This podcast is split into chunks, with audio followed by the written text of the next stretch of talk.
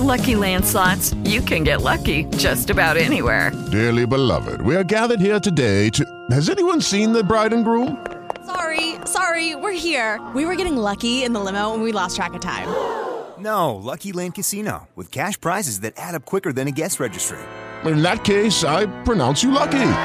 Play for free at LuckyLandSlots.com. Daily bonuses are waiting. No purchase necessary. Void were prohibited by law. 18 plus. Terms and conditions apply. See website for details. Don Chisciotte e i burattini. Tra il 1605 e il 1615 fu pubblicato in Spagna il romanzo dal titolo Il fantastico cavaliere Don Chisciotte della Mancia, dallo scrittore Miguel de Cervantes, una delle opere fondamentali della storia della letteratura mondiale. Ecco, da adesso in poi noi leggeremo dei brani tratti da romanzi. eh. Il romanzo era un genere letterario che proprio in quell'epoca, no? proprio nell'epoca del Seicento, ah, inizia una grande diffusione no?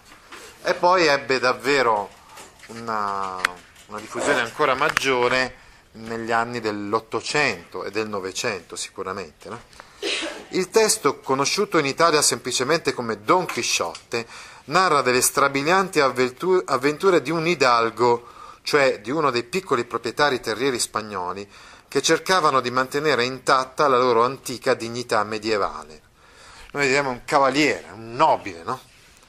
Il suo nome era Alonso Chisciano, mutato dopo otto giorni di intenso esame in Don Chisciotte della Mancia. Egli, totalmente rapito dalla lettura di romanzi cavallereschi, decide di farsi cavaliere errante per raggiungere la fama e onorare il proprio paese. Prima cosa, importante da segnalare, certe volte la lettura è qualcosa di bello e di utile, eccetera. Certe altre volte invece fa, uh, fa sì che uno perda il lume della ragione, che perda il senno. È più o meno quello che avviene a Don Chisciotte della Mancia, che non ha più contatto con la realtà, no? è talmente preso da questi poemi cavallereschi, e quindi che esaltavano le doti di questi cavalieri, si sente uno di loro, no? tanto che non ha più il contatto con la realtà, gli accadono delle cose, si comporta, fa, mh, reagisce insomma di fronte alle cose che gli accadono come se fosse un cavaliere medievale, no? ma vive già in un altro periodo, in cui, che non è più il periodo dei grandi cavalieri nobili medievali, eccetera. E così fa delle cose strane, fa delle cose che non hanno nessuna, eh, nessuna logica, nessuna razionalità. Sì? Cosa vuol dire cavaliere? Cavaliere errante. Il cavaliere errante è un cavaliere che erra, quindi che vaga, che non sta fermo, giusto? Nel senso che, per esempio, i cavalieri medievali andavano all'avventura, cioè andavano in, ci- in giro eh, in cerca di avventure, di imprese da fare, in cerca di, di persone da difendere, da proteggere, di guerra, eccetera. Sì, sì. Ecco, sì. Ecco quindi che preso dalle storie di questi cavalieri erranti, Don Chisciotte fa delle cose che sono delle cose folli, assolutamente folli, come ad esempio andare a combattere contro i mulini a vento. Poi è diventata una specie di, dopo il romanzo di Don Chisciotte, è diventato quasi qualcosa di proverbiale, no? Combattere contro i mulini a vento vuol dire quindi fare qualcosa che, che non ha senso, che non conduce a nulla. Eh? quindi contro un nemico apparente. Procuratosi uno scudiero nella persona di Sancio Panza, che è l'esatto opposto di lui, cioè Don Chisciotte è alto, allampanato, magro, mentre il suo scudiero Sancio Panza è, è grasso, allampanato vuol dire quindi eh, smilzo, cioè magro, molto, molto magro, sì, sì. E, e invece il suo scudiero è grassoccio, tanto lui è idealista, quindi tutto uh, con la testa in queste storie uh, assurde, astratte di cavalieri, eccetera. Altrettanto il suo scudiero è invece molto materiale, molto semplice, molto concreto, diciamo, nelle, nei suoi pensieri e nelle sue azioni. Don Chisciotte inizia a vagare, ecco perché il cavaliere errante, vagare, vaga per la Spagna, no? su un misero ronzino, cioè su un cavallo che fa fatica persino a portarlo, a condurre, a condurre il suo cavaliere. Per il suo paese alla ricerca di amori impossibili, eh, a Dulcinea del Toboso in particolare. No? Una donna di paese, una donna anche piuttosto gretta, meschina e anche abbastanza materiale anche lei, diventa la, la, la donna del suo cuore, no? per la quale vorrebbe battersi. No? Ed era Dulcinea del Toboso. No? Mirabilanti imprese, memorabili battaglie, tutto ruota intorno alla follia della sua mente, che lo conduce a travisare la realtà, cioè non capisce la realtà che ha di fronte, portandolo a subire le più atroci ed esilaranti beffe. Nel brano riportato in queste pagine si narra l'incontro avvenuto in un'osteria fra Don Chisciotte, accompagnato dal fedele scudiero Sancio Panza, e Mastro Pietro, un burattinaio che con l'aiuto di una scimmia maestrata mette in scena nel suo teatrino un episodio celebre a quei tempi, la liberazione a opera di Don Gaifero dell'amata principessa Melisendra, figlia di Carlo Magno, prigioniera dei Mori in Spagna. Ecco, non so se avete mai eh, sentito, visto, oh, sentito parlare delle storie dei pupi, eh, ad esempio i burattini, eh, i pupari, burattini della Sicilia, mettono in scena ancora oggi eh, le vicende di Carlo Magno, dei paladini, ecco, eh, quindi sono spettacoli di burattini ma anche di un certo livello, spettacoli piuttosto interessanti. Ecco, questo burattinaio stava mettendo in scena proprio una vicenda del genere, no? E sono queste vicende di Carlo Magno e dei suoi cavalieri che sono alla base di quella, tutte quelle storie, di quell'immaginario eh, collettivo, insomma, del Medioevo, dei poemi cavallereschi. E quindi tutte le storie di cui era imbevuto Don Chisciotte. Così Don Chisciotte quando vede sulla scena, anche se sono dei burattini, insomma, uh, queste, queste, vicende di, di Carlo Magno, di questi cavalieri, eccetera, si immedesima, cioè sente di, vuole, vuole partecipare in prima persona a ciò che è sulla scena. Non si rende conto che è una finzione scenica, no? perché c'è il burattinaio no? che, insomma, che, che guida i fili di questi burattini. Di fronte alla rappresentazione del mitico mondo di cavalieri, Don Chisciotte è spettatore talmente coinvolto da entrare, per così dire, in scena. Anche lui entra in scena con questi burattini, a difesa della gentile coppia minacciata dagli infedeli. Cioè lottare contro gli infedeli, i mori, i musulmani, i saraceni, eccetera, che sono i nemici di questi cavalieri, insomma, di questi cavalieri cristiani e a colpi di spada distrugge le marionette e gli arredi del teatro.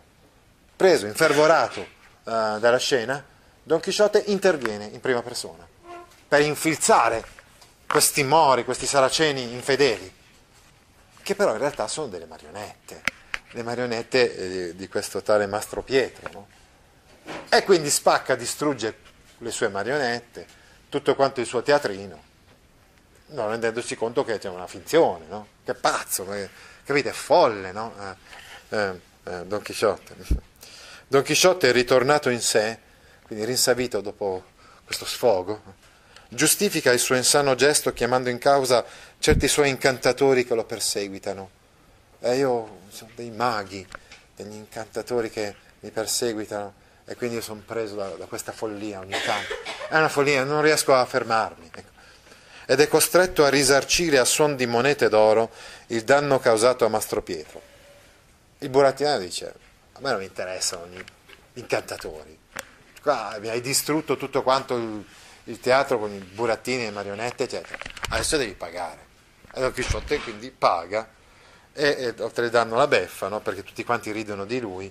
Questo è uno dei tanti episodi di, eh, di questo romanzo che sottolineano proprio l'assurdo comportamento di Don Chisciotte.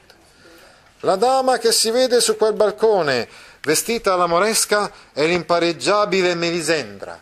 Ecco, siamo nel pieno della rappresentazione, e quindi di questo burattinaio, che molte volte si metteva a guardare di lassù la strada di Francia, e così fantasticando di Parigi e del suo sposo, si consolava della sua prigionia. Eh, è infatti tenuta prigioniera dai mori saracini. Osservino bene quello che ora va a succedere. e che loro forse non hanno mai visto succedere. Il burattinaio eh, sottolinea le varie fasi della, della narrazione, della, quello che avviene sulla scena. Non vedono quel moro che zitto zitto e piano piano, con un dito sulla bocca, si avvicina di dietro a Melisendra? Osservino ora come ora le dà un bacio sulla bocca. Il moro eh, quindi approfitta del fatto che lei è prigioniera per baciarla, no? E con che furia lei si mette a sputare e a ripulirsela con la bianca manica della sua camicia, e come piange, si dispera, si strappa i bei capelli, come se fossero loro i colpevoli dell'oltraggio. Melisendra, eh, turbata da questo bacio rubato da questo moro, da questo saraceno, si mette a sputare. È una marionetta, però, ovviamente, no? Eh, eh, il burattinaio, mentre dice queste cose, muove i suoi burattini.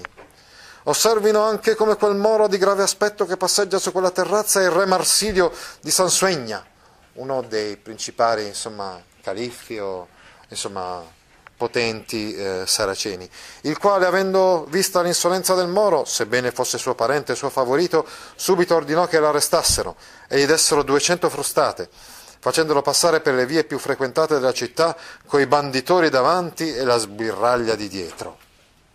Quando ci sono delle cose che non capite, ditemelo. Eh? Ed ora guardino, eccoli qui che escono per eseguire la sentenza, sebbene il reato sia stato appena finito di commettere, ma tra i mori non ci sono come da noi tante lungagnate di istruttorie, di processi e di appelli. Quindi, presto presto, hanno deciso di condannare a morte e lo vogliono far fuori subito. Ragazzo, ragazzo, esclamò a questo punto Don Chisciotte, tira dritto con la tua storia e non metterti per vie traverse per assodare una verità ci vogliono prove su prove. Interviene. E deve fare lo spettatore, Don Chisciotte, come fanno tutte le altre persone normali di questo mondo. Mentre eh, si assiste a uno spettacolo di burattini, no, lui interviene in, eh, in prima persona. Don Chisciotte è già coinvolto, per il momento ancora riesce comunque a distinguere ciò che è verosimile, ma che comunque è una finzione, no? la finzione scenica, diciamo, dalla verità del commentatore eh? e non gradisce la critica popolare. Oh ragazzo, gridò anche Mastro Pietro dal di dentro, non ti incaricare di cose che non ti riguardano. Da retta a questo signore, che sarà meglio. Seguita a cantar disteso e lascia stare gli acuti e le volate, che è facile fare una stecca. Facile sbagliare. Sì, ho capito, rispose il ragazzo e seguitò. Questa figura a cavallo che si vede qui, coperta, con una cappa alla guascona, è lo stesso Don Gaifero, che dianzi era aspettato dalla sua sposa, la quale, ormai vendicata dell'insulto temerario di quel moro innamorato di lei, con volto più sereno e più quieto, si è rimessa ai balconi della torre e parla col suo sposo, credendo che sia qualche passeggero, e tiene con lui quei discorsi e quei colloqui che si trovano in quel cantare. Il cantare era tipicamente una specie di poema che veniva appunto cantato nelle piazze, no? da questi menestrelli, diciamo, no? che, che, raccontavano le grandi storie dei, dei cavalieri, che dice Cavaliere, se andate in Francia, di Gaifero domandate. Questi discorsi, questi colloqui, io non li riferisco qui, perché le lungagnate vengono a noia. Basta sapere che Don Gaifero si manifesta e che Melisendra l'ha riconosciuto, come ci fa capire coi suoi segni di gioia, e tanto più ora che la vediamo calarsi dal balcone per andare a mettersi in groppa al cavallo del suo bravo sposo. Ma, hai sventura, un lembo della sottana si è impigliato in uno dei ferri del balcone e lei è rimasta ciondoloni per aria senza riuscire a, toccar, a toccar terra. Ma guardate come il cielo pietoso ci occorre nelle più gravi necessità.